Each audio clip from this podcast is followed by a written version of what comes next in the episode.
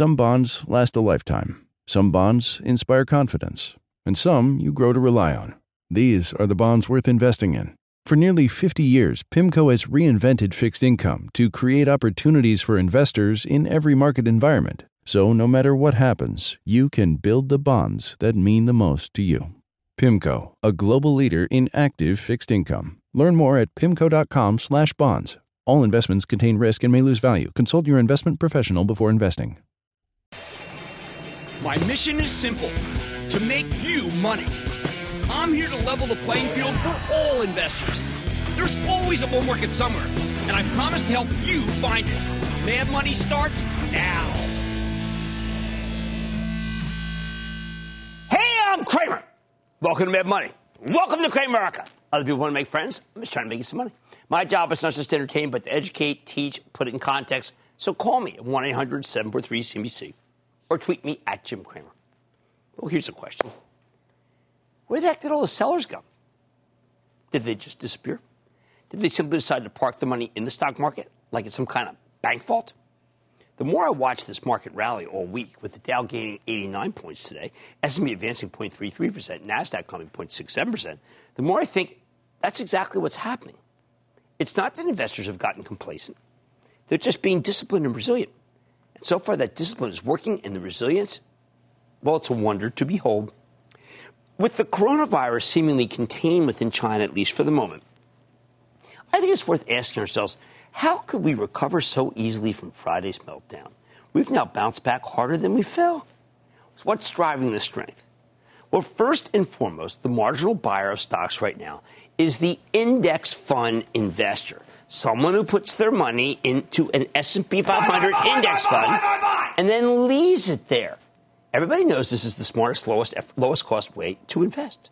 You got a diversified portfolio with some nice yield, big exposure to the largest companies in America. All right, it's not perfect. There will always be dogs. However, uh, when their performance is too doggy, too terrible, they can be kicked out and so, replaced so, so. by better companies. Buy, buy, buy, the cell phone Friday is quite telling. The Dow shed 600 points because of two types of fear the physical fear of the actual disease and the economic fear of the fallout from the disease. On the physical side, we were worried about how well our government would be able to quarantine a disease that's been ravaging central China. Turns out, at least for now, uh, only a dozen people got through the net. And now that President Trump has closed the doors to Chinese nationals, I, I guess it's possible that could pretty much be it. Of course, we don't know how many students came from, uh, from Wuhan with the virus. There's a two week incubation period, so the carriers might not even know themselves. Yet they could be spreading the disease all over the place at this very moment. But one thing is for sure these public health worries turned out to be a real bad reason to sell the S&P 500. The economic fears, now that's another story. The companies that are linked to travel and hospitality in China, they are hurting. If their stocks are up, that's wrong. We know that supply chain problems have haunted other examples. Apple, own it, don't trade it. Uh, they're short, we learned today, 45 million AirPods because assemblers can't get their parts. Apple's a lot going for it, but that's going to crimp their numbers, at least the upside. We see weakness in store closing from retailers in China like Starbucks, uh, Capri Holdings, Yum China, uh, Nike and Disney have said their businesses could be hurt. Some of the cruise line stocks have come down even as the response, uh, think cancellations, has apparently been pretty muted. For me, this is all confirmation that the Chinese economy is slowing, perhaps by as much as 1%.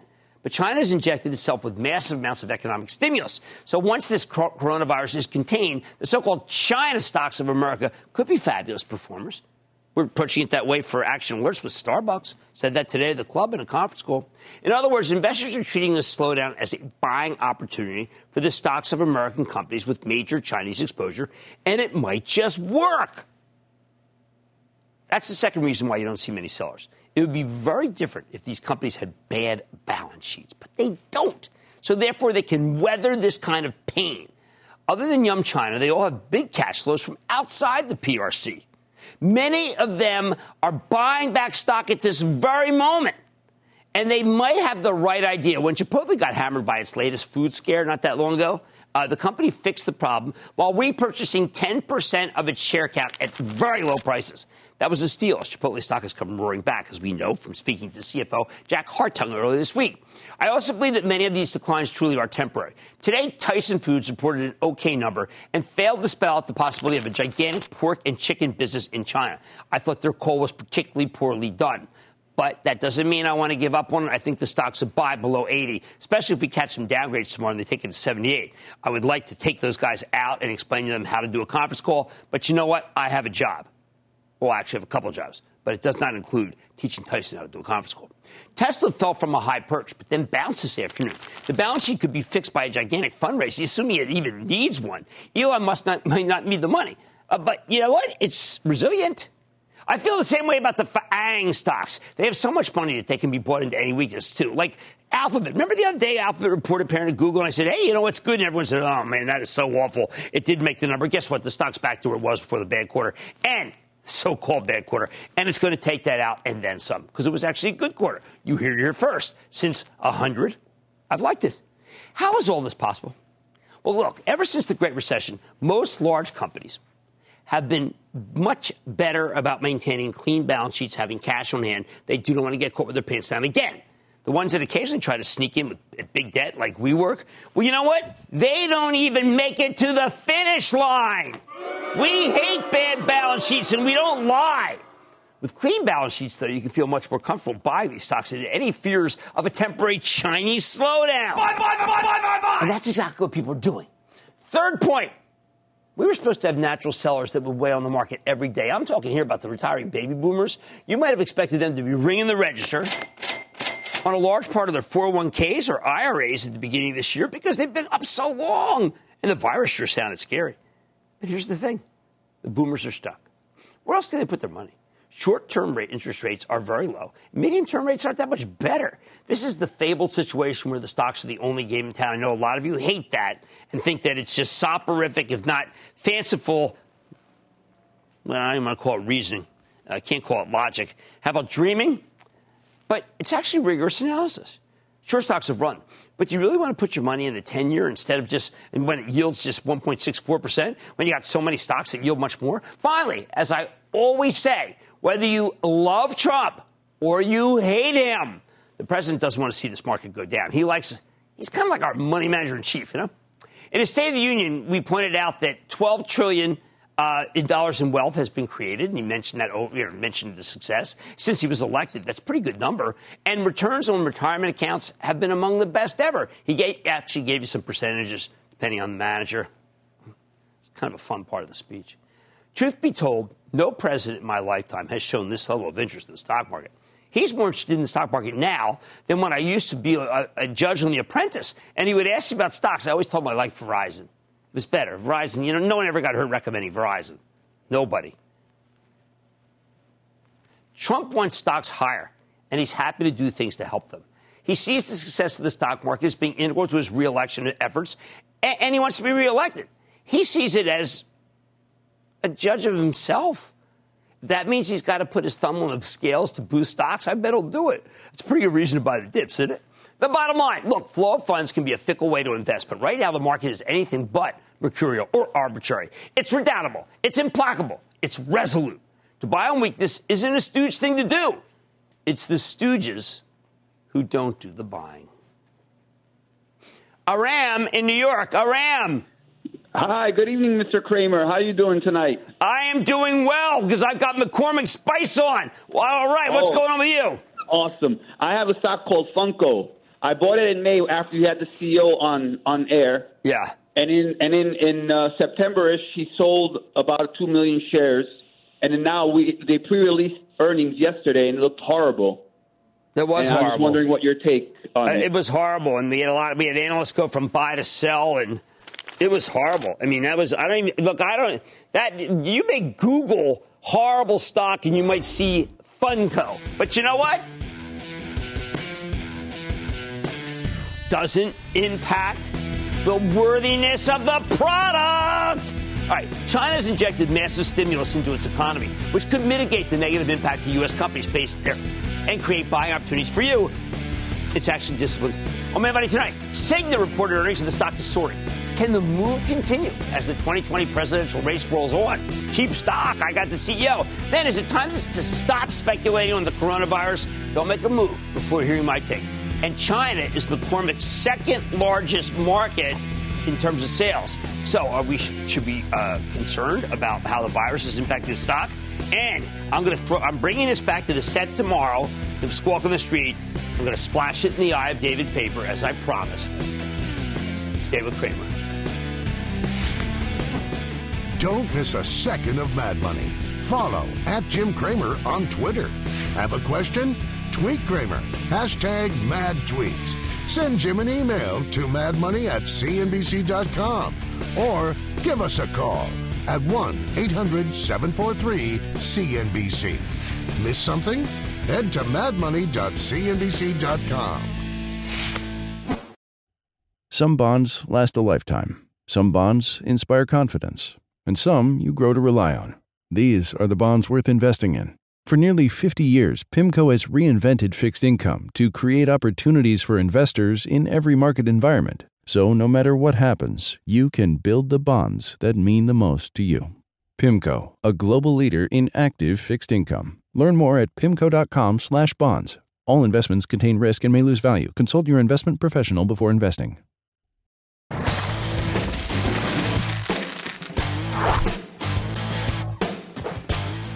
Are the health maintenance organizations ready to finally start getting the respect they deserve?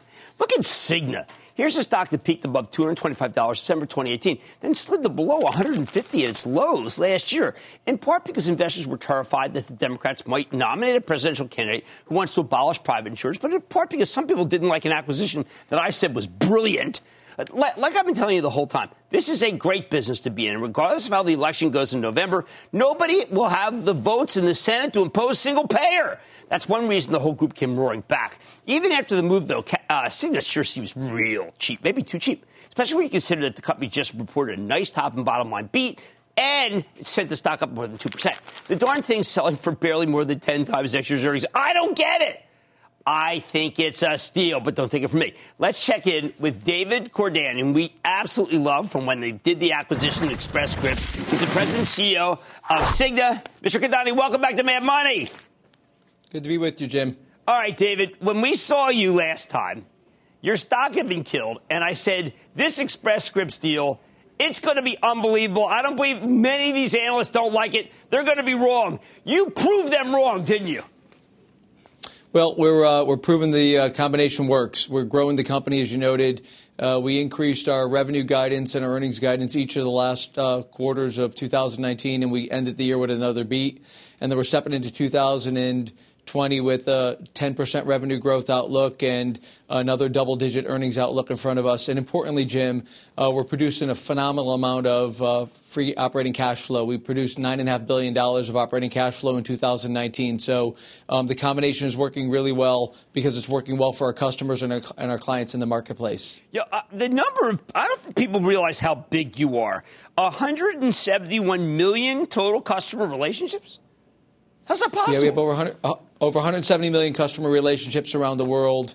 Uh, we ended 2019 with 140 billion dollars of revenue, and we view it. It's a privilege. It's a privilege to serve that many customers. It's a growing number. Um, we've just went from 165 million to 170 million, and we're rapidly making our way to 200 million customer relationships around the world, where we're trusted to help people with their health, well-being, and peace of mind. Um, and we're a growing company. That's why that number is so large.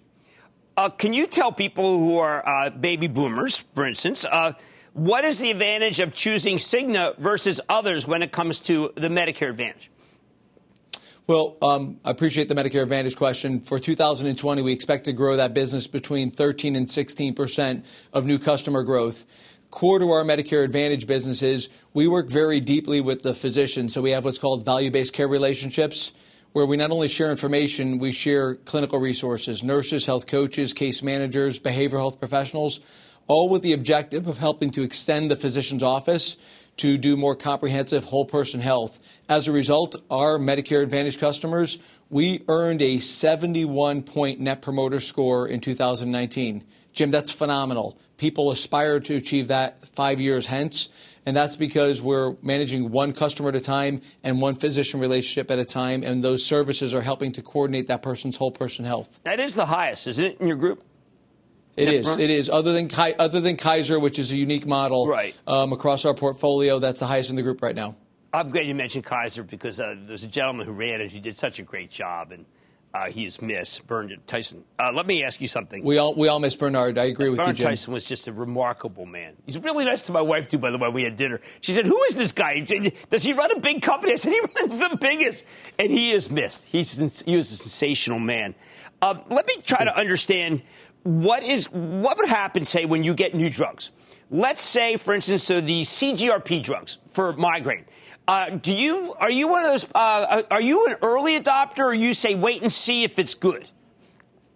So, Jim, um, a part of the way um, our company is run, there's an independent panel of physicians. The group, think of a group of about 15 or 17 physicians representing all areas of specialization. That group actually goes through both the pipeline of new drugs that come through, so they know what's coming through, as well as the new drugs once they're approved. And they make an independent assessment um, in aiding our chief medical officer for the organization, and they determine whether or not um, they're included all the time, they're included sometime, or they're excluded from that standpoint. Secondly, we work with our clients, be they commercial clients or health plan clients or governmental agencies, to make recommendations to how they should design their formulary or their access programs. Mm-hmm. But it's all informed by the FDA approval and then that independent group of physicians, which is a backbone of our company. And that group is independent, multifunctional from that standpoint. Okay, so uh, let's say someone comes to you. Let's please, we hope the coronavirus does not uh, go beyond the 12 people that CDC talks about.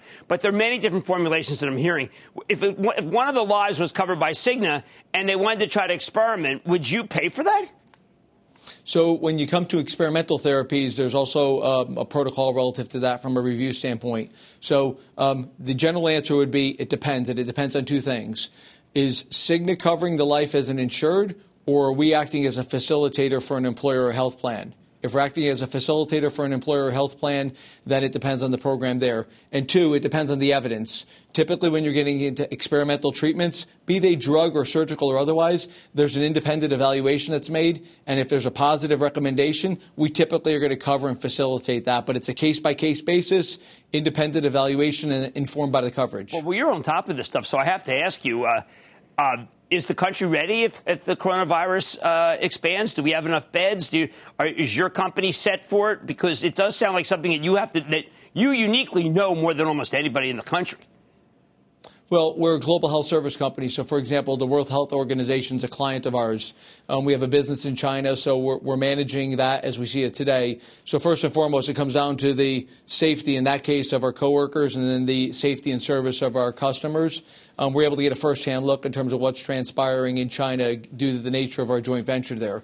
Coming back to the United States, I think the United States, the sophistication of our healthcare delivery system, the pandemic preparation that it takes place in the United States on a regular basis, um, we're as ready as any developed country can be for this. But as you know, there is not yet a documented cure um, for this strain of the coronavirus. So that's why the, the world is coming together using pandemic management protocols to make sure it does everything possible to minimize the transfer of the um, illness in the current state but again, from an OECD country or developed country, the United States is as prepared as possible right now. And how do you feel China's doing right now, just as a, a business person who's looking at Cigna, but obviously has a heart and cares about what the heck is going on? You know, and I, appreciate the latter part because that's what I was going to go to. First and foremost, your heart goes out to the Chinese citizens, right? Um, so my coworkers in China are first and foremost, our orientation is their health and their safety. So you activate work at home protocols immediately. Um, access to care protocols are open from that standpoint. Um, the country is using every resource possible that's available to it um, as you know, China has a lot of state owned uh, organizational hospitals from that standpoint. There are private institutions as well, um, availing additional resources through the private institutions as well. And in cases of, of tragedy or challenges like this, it's typically when you see the best of society come out. So you see individuals helping one another from that standpoint. So, from what we're seeing in terms of our coworkers, um, broadly speaking, um, safety first Health is largely in check. We have two affected employees um, in our organization that are being supported um, in China today, and we're working with the centralized government to provide services there as well. Uh, last question: Were you surprised that how how short a time it took for the American population to figure that maybe single payer is too expensive? Well, I think as we step back from that standpoint, our belief set as a corporation is that in the United States, every American deserves access to affordable, high quality health care. We do believe that what we should do is keep building on the systems that are working and strengthening them. That's first the employer sponsored system, Medicare Advantage, and aspects of the uh, individual exchange system. But choice, choice resonates right. in America because of both the unbelievable diversity of our population, and importantly, the diversity of the localized healthcare delivery system. Now, stepping back, Americans demand, again, improved affordability, and that's the number one priority that Cigna is driving forward. And we're proud of the fact that we continue to deliver the lowest rate of medical cost growth, yet with high satisfaction, and we'll keep leaning in with innovative products and services to deliver against that. Well, great. Congratulations. The Express deal, we didn't talk enough about Express Scripts, but you have so many other interesting things to go on. But congratulations. The stock's been uh, doing everything, Thanks, and yet it's still too cheap. Thank you so much, David. Thank you, Jim. Okay, that's Be David well. He's president and CEO of Cigna, which we liked 60 points ago, and we still like. Mad Money's back at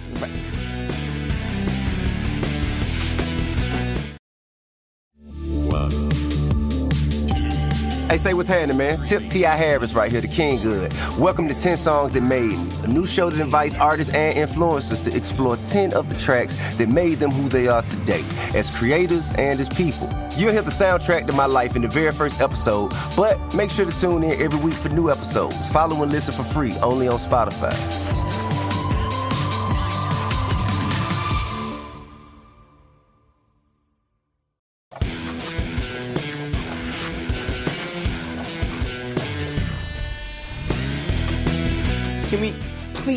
Please stop speculating about what's really happening with the coronavirus outbreak. I'm tired of reading stories about potential vaccines or cures that just might work. Just let the research play out, for heaven's sake.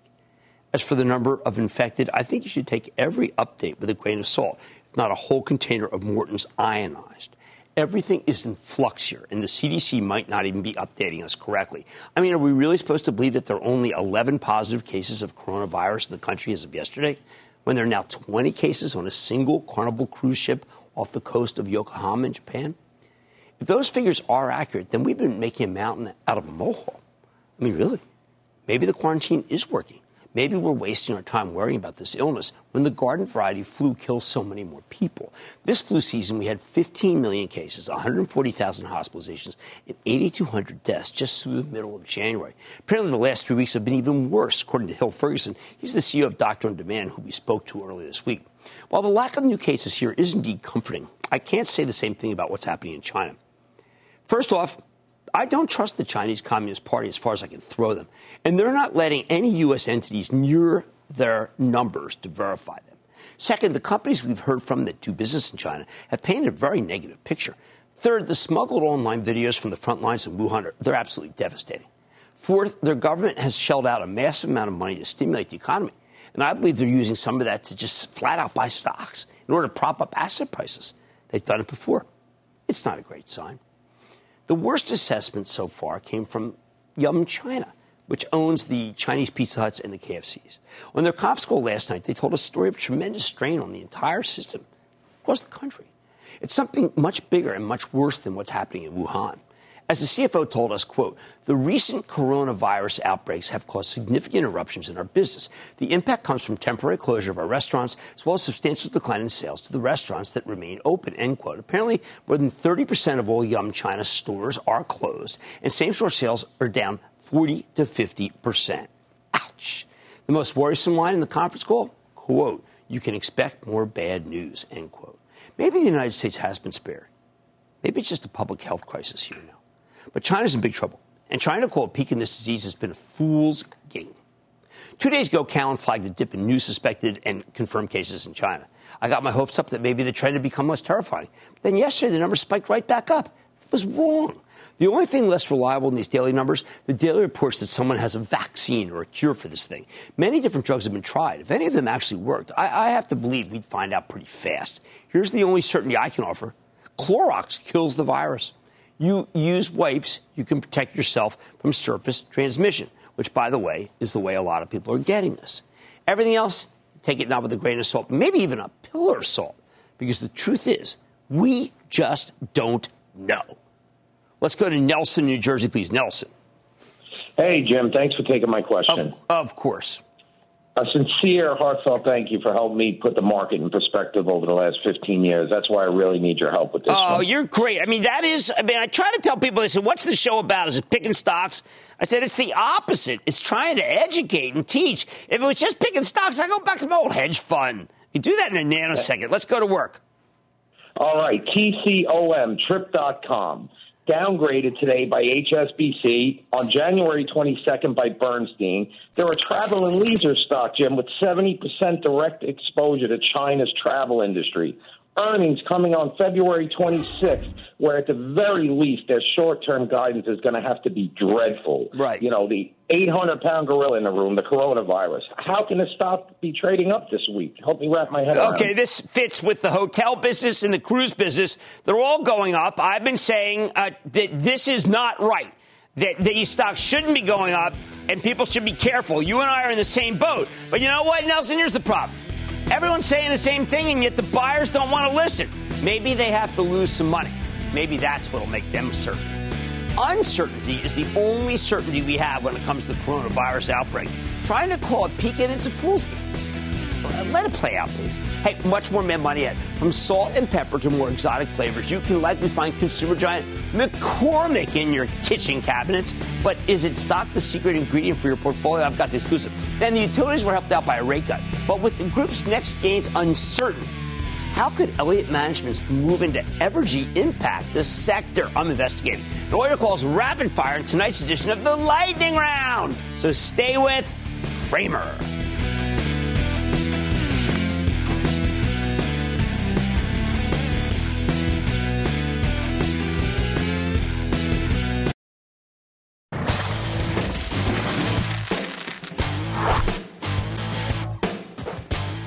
I've been telling you that I'm a little skeptical about this rebound. And while that position gets harder and harder to justify with every passing day, while the averages keep marching higher, I'm going to stick by my guns. I think there could be another shoe to drop, uh, either from the coronavirus outbreak or maybe a Bernie Sanders surge in the primaries or maybe from the upcoming slate of retail earnings.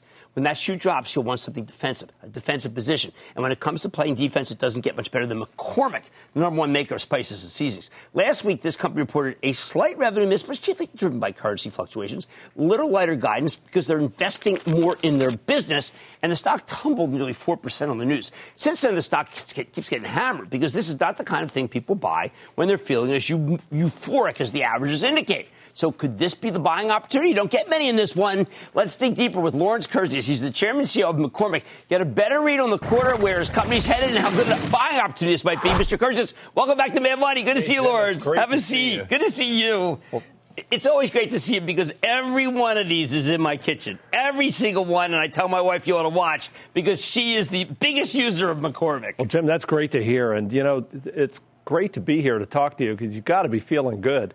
Uh, I came on this show for the first time two and a half years ago after we had just done the deal buying French's and Frank's, and you told your viewers that that was going to be a great combination. And if they had bought stock that day, they with reinvested dividends, they'd have had a total return of about 80% since then, which is about double the market in this frothy market. I did market. not know it was that good. I knew what I like okay? And I try to tell our people who watch if you like French's like I do, I'm from Philadelphia and I like it on my soft pretzels. If you like Frank's because you put it on everything, you didn't know how it could miss. It had to make it, but the analysts must not use the product. They were looking at some sort of spreadsheet. But you and I both know these are wild, wildly popular, but they had been doing nothing with them. And you've changed that big time. Yeah, and they feed right into consumer trends, Jim. Consumers want more flavorful, bolder products, and there's a real movement towards hotter and spicy flavors, especially among younger consumers. And so these brands were terrific hits with millennials and Gen Z consumers. Literally, the younger you are, the more likely you are to be using Frank's. Well, Lawrence, there's a there is a hoarding going on in this country right now. My favorite spice, admittedly, is is is is Old Bay, and I put it on many more things than I should. I love hot sauce. People can't really get this, can they? Jim, this has been an, un, an, un, an unbelievable hit. Um, we introduced this through our uh, online store and sold out in literally less than 30 minutes. How's that um, possible? It's it's it's incredible, and uh, and I'd say this is an example of what they call a uh, revenue synergy. uh, you know, we've got great brands, and now we have this great capability in hot sauce, and so you know, here's a chance to bring Old Bay to hot sauce. No, is this because Old of Bay uh, lovers? But this is not even the grilling season yet. What's going to happen? How can you? Are you working 24 seven to get this oh, product out? Believe me, to, to be out is, uh, is, is not something that I want. That, I want to fulfill right. that demand. We, we, we want it out there. How did this happen? Let's think about this. This is millennials deciding that they want to be able to stay thin and have something that tastes great? Well, I think that's a big part of it. You know, it's great flavor. Uh, you know, hot sauce, uh, you know, delivers a, a lot of great uh, you know, flavor. Besides the heat, Frank's has a very distinctive taste profile, right. and of course, Old Bay um, especially if you're in the mid-Atlantic states. I mean, there's there's nothing that that uh, stands up. But now Bay. nationally, like I'm the, sure you're the seeing the orders, right? That's exactly. Now, um, I own a, a Mexican bar, and what I go through more than anything else in the world is hot sauce, many different kinds. I wish you made it, or I wish you would buy one because it is hard to keep in stock. The millennials go crazy, but I need a McCormick brand, one that I trust. Oh well. Well, you know, um, you know, Frank's is our is our powerhouse uh, right now, but uh, we're committed to be the number one maker of hot sauce in the world. So when we acquired Frank's, that made us number two in the world, and it's uh, number one in the U.S., number two in the world.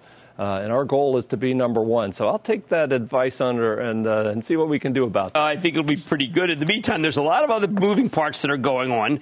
You're doing something, and people get confused about it. You're doing ERP. You're doing this enterprise resource. It's going to cost some money to do. Right. Uh, you bring in an outfit that really makes you more organized. You haven't done it in a long time. Tell people why you have to do that, so they don't think that it's money wasted. Yeah, sure. So so first of all, I, I just want to say that our underlying business is terrific. Right. We've strong growth, and we've continued to invest behind our brands and and, and, and, and, doing the things to build the McCormick of the future. Mm-hmm. And, and this is part of building the McCormick of the future. Our ERP system, the, the software that we run our business on, was uh, we, we went onto the platform that we're on right now in 2002. And we were a much smaller company then. Right. We were much less international than we are today. And the fact is, technology has moved a long way since 2002. Right. And so to run our business efficiently and effectively at the larger scale and the larger size um, with today's technology, it's, it's a right investment to make. All right, good. Because I think that some of the analysts are saying, well, listen, do you really have to spend that much? I want you to be uh, equal to your expansion plans, which are important. Yeah, now, see, these also, are global systems, right. so they are they are inherently expensive. But Jim, it's like a it's like a the, the cost is like the a pig in a python. Okay, you know, you know, you know, it, it goes in, but then it's going to pass through. And so, you know, right now in, in 2020, we're going to have the ramp up of expense. Okay. But we'll be back on our growth algorithm after that. It, All right. That uh, will not stop our growth algorithm. Well, this is again why the opportunity is there. Now, there was something that you mentioned. You have big, you have a division in China. And I was under the mistaken impression that something as terrible as what's going on there would mean good for you because the more people would cook at home and not go out. But you did say, look, it's not a positive. Yeah, it's hard to say that, that it's a positive. Uh, you know, right now, I'd say it's hard to know the impact of the coronavirus so, in, in China. Um, we have a large uh, business in China. Uh, part of it is supplying consumers. Part of it's supplying restaurants. Oh, um, consumers okay. are not, you know, going out. A lot of the countries on on uh, on lockdown. You know, I'd say that right now our number one concerns are for the health and safety of our employees right. and the quality and integrity of our products. Um, and it, it's a little soon to know what the financial impact, but it can't be a positive. You know, when people aren't going out to restaurants and consuming our, our customers' products, and uh, and and. Uh, it, it, okay, I think it's a tough time there. Yeah, but I'm glad you, are not trying I will to try and confine it, though. What we do in China is for China. So, you know, we manufacture in China for Including the Chinese in Wuhan. market. So Exactly. Yes. And you get daily updates of how they're doing. Are people people okay? We do, and so at this point in time, so we've got over 900 employees in Wuhan and a manufacturing uh, facility there, and uh, and as of now, there are no known cases among any of our employees or their families. So that's that's certainly good news. Jeez, well, that's fantastic news. Uh, one last thing I, I, I do want to ask you. I'm seeing this on um, eBay yeah. for more than it's selling for. I mean, how is that possible? Can I flip this? Can I sell this for thirty to fifty dollars? Which you know that's what it's going for I'll, as of this afternoon. I'll let your conscience be your guide, but it has been going for fifty bucks on eBay, actually, Jim. I, am I'm, I'm not I'm cooking this weekend, and you know what I'm going to be using. Well, anyway, thank you, thank you for those kind comments about knowing that it was the right thing to do, but it was pretty easy. I got a wife and she cooks. All right, thank you, Lawrence. That's Lawrence Kurzius. He's the chairman, president, and CEO of McCormick. What a great stock. This is the time you buy something like this. Man, buddy's back in.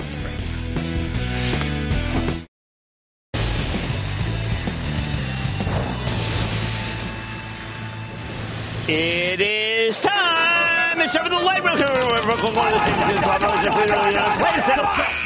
And then the lightning round is over. Are you ready? Ski dash. Time for the lightning round. I'm going to start with Little John in California. Little John. Booyah, Jim. I'm calling to get your thoughts on STM Microelectronics. Oh, I think that's a good semi company, and that ah. group's going higher. Micron's leading the way again. Let's go to Chad in Iowa. Chad.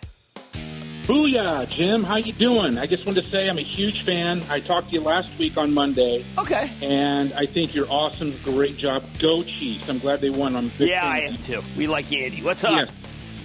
Anyway, I'm calling about ConocoPhillips. I have some stock in that. And what is your view? Well, look, oh. I'm not a big fan of the fossil fuel stocks for a variety of reasons. You are in the one with the best growth profile, the large ones. So, look, if you want to own it, you got a 3% yield, it's okay. Let's go to Chris in New York. Chris. Booyah, Jim. Booyah. Uh, I wanted to hear what your thoughts on Nucor are. Uh, if you like a steel company, it's the best steel company. I don't prefer steel companies. I think there's too much competition. But if you like them, they are the one. Let's go to Ross in South Carolina. Ross. Booyah, Mr. Cramer. Yo. Hey, I'm 23 years old, and I'm a senior here at Clemson University. Yes, Clemson. Yes, sir. And I want to give a shout out to my dad and Aiken. There you go. That's a good shout out. So, uh, my stock has growth uh, plus a great yield, and it looks ready to capitalize on the rollout of 5G. So the stock I'm calling about today is Crown Castle. Oh, that's a good one. You're absolutely right. Tower stock. T-Mobile with a terrific number tonight. Uh, I think you're in good shape. Let's go to John in California. John. Hey, Jimmy Chill, man, all the way here from Seal Beach, California. Listen, decades plus call watcher, uh, first time caller. Okay. Hey, NIO. Uh, NIO's on my mind. Uh, I've been watching it. I got peas and carrots across my chart. Don't know what to think. Is there a light at the end You know what? That's here? just a dice roll. Let's get some dice out and see how we do. I like to do more than just dice rolling. Uh-uh. Let's go to Brienne in California. Brienne. Hi, Jim. Thank you very much for taking my call of and course. all your financial wisdom. My question was regarding tandem diabetes. I was exposed to them from watching your show, and they're up about 23% since I originally invested. Well, what fantastic. I mean, what's been bothering me is just that that stock was down in the 50s and 60s. People kept calling saying, hey, do you still like it? Do you still like it? Just because the stock goes down, I feel this way about Tyson Foods, my charitable trust owners. Uh, just because the stock goes down does not mean it's a bad company. Tandem diabetes should never have gone down those prices. It is a good situation. How about Lee in Texas, please? Lee. Hello, Professor. Hook 'em horns from the Lone Star State. Gotcha.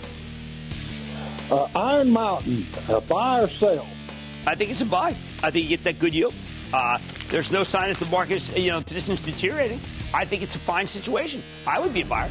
And that, ladies and gentlemen, other lightning round. The lightning round is sponsored by TD Ameritrade.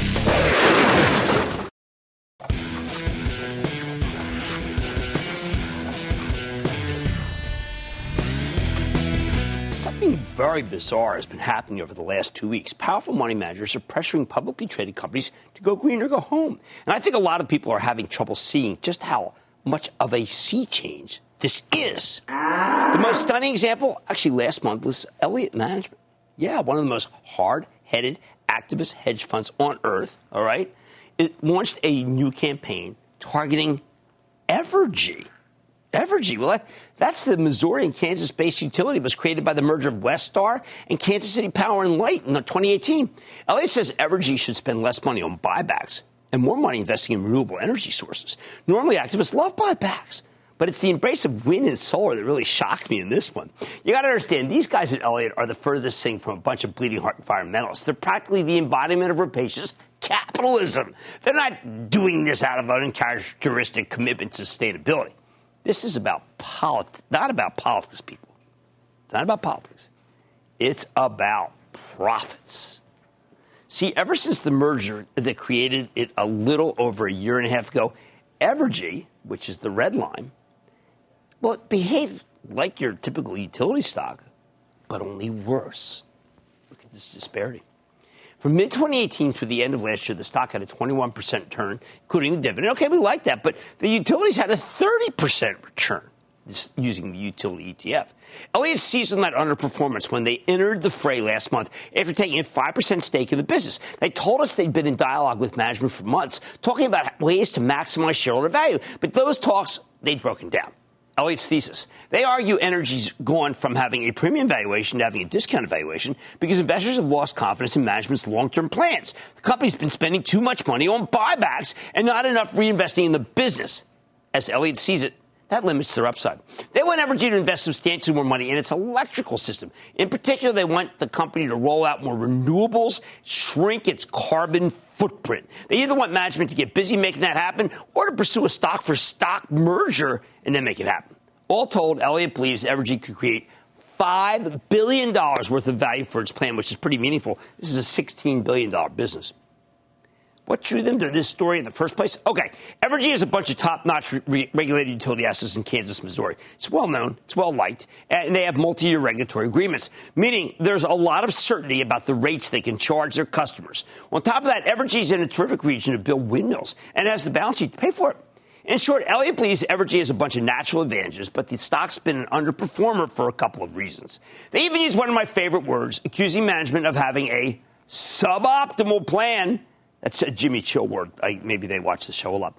They're spending too much on buybacks, and the execution hasn't been great since the merger in 2018. As Elliott's letter explained, I quote, Evergy implemented a unique strategy premised on using cash flow and excess capital to repurchase shares rather than driving sustainable value creation by making critical long-term systems invest, system investments, end quote. They continue. Evergy's current plan relies on holding rate based growth to 2 to 3% for multiple years, while relying on share buybacks to manufacture near term growth in earnings per share.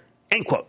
Most utilities are, are looking at better rate base increases than 2 to 3%. So there's a real lack of ambition here. Plus, Elliott also points out a string of operating issues, including the prolonged merger integration and management's recent guidance cuts. Yeah, they cut guidance, even with this great area. Home of the Super Bowl champion Lombardi trophy. So you can understand why these activists want change. But why the heck are they calling for this utility to embrace environmental sustainability? Well, it doesn't hurt that Missouri recently passed a law designed to encourage more investment in the state's electric grid. But that doesn't tell you why Elliott wants to embrace wind rather than coal or natural gas. Yet they're talking about how Evergy could be a leader in decarbonization. Well, it turns out renewables have become a heck of a lot more efficient. Evergy has struggled with its operating and maintenance costs, in part because it sources 40% of its energy from coal, which is now more expensive than natural gas or wind because it's so dirty. Meanwhile, Kansas and Missouri have the capacity for 785 gigawatts of wind capacity. And once you've got the windmills up and running, wow, wind is so cheap. Put it all together, and Elliott believes Evergy can generate 8 to 10% earnings growth under their plan. That's up from 4 to 6% under the status quo. And if Evergy can't do that on their own, Elliott talks about trying to bring in new directors with more utility experience or pressuring the company to consider a sale. Basically, they're implicitly threatening to launch a proxy fight if they don't get their way. In response, the stock's caught fire, jumping from around 63 before Elliott got involved to 71 as well. Let's say Wall Street likes what it's hearing. Plus, Elliott is such a good creator of value. It's really kind of weird, though, to have the hedge fund calling for, yeah, more renewables. Elliott Management is saying that things that you'd never really hear from an activist. These guys are supposed to be vulture capitalists who only care about the short term. You rarely hear them be critis- uh, criticize a buyback. And when hedge funds talk about the environment, it's usually one of these ESG funds where the money specifically earmarked for good corporate citizens. So when Elliott comes in and says, quote, actually want you to stop buying back stock and instead build a bunch of windmills, end quote. Well, that tells you something in the world has changed. These are soft quote marks. Sure enough, two weeks ago, Moody's published a note saying that Elliott's push for more investment in renewables is a credit positive event for Evergy. They agree that spending billions on buybacks makes a lot less sense than putting that money into infrastructure. Now, Evergy's not thrilled about this. While they're ta- they've taken a constructive tone about some of Elliott's proposals, they're also pushing back. Management points out that they're already on track to deliver big cost savings, and they want to return some of that money to shareholders via buybacks and dividend boosts, which is the kind of argument that activists would normally make. A week ago, Evergy made a joint announcement with the new Democratic governor of Kansas. They have a plan to reduce their carbon emissions by 80% by 2050 and add a ton of wind uh, uh, power to their portfolio. But the of, by the end of this year, the company says they'll already achieved 40% reduction versus 2005 levels.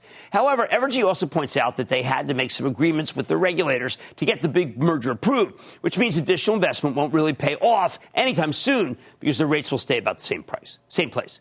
Meanwhile, it's not safe to cut much more from their operating and management costs. And even if they put themselves up for sale, there's a good chance the regulators would simply block the deal. My view, Evergy makes some good points, but I think Elliott's plan is worth a shot. That said, what they really seem to want is a sale perhaps to another operator like NextEra, which recently sold, said it's on the hunt for deals in the Midwest. I like that company. Bottom line, even if Elliott's plans for a sale or a great transformation might be difficult to achieve, I like what they're trying to accomplish. I don't like how much the stock has run since the news broke, though. Right here, you've got my blessing still to buy a position, called speculative, in Evergy. And then let's see how this all plays out. Stay with Cramer.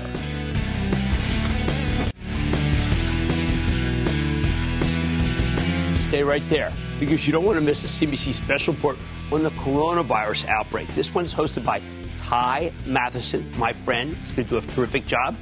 Look at that Tyson TSN. I'm telling you, it's a good one. I like to say there's always more somewhere. Promise, just for you, right here on Mad Money. I'm Jim Cramer. See you tomorrow. The CNBC Special Report begins now. Some bonds last a lifetime. Some bonds inspire confidence. And some you grow to rely on. These are the bonds worth investing in.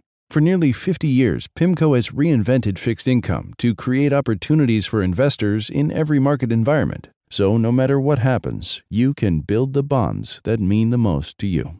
PIMCO, a global leader in active fixed income. Learn more at pimco.com/bonds. All investments contain risk and may lose value. Consult your investment professional before investing.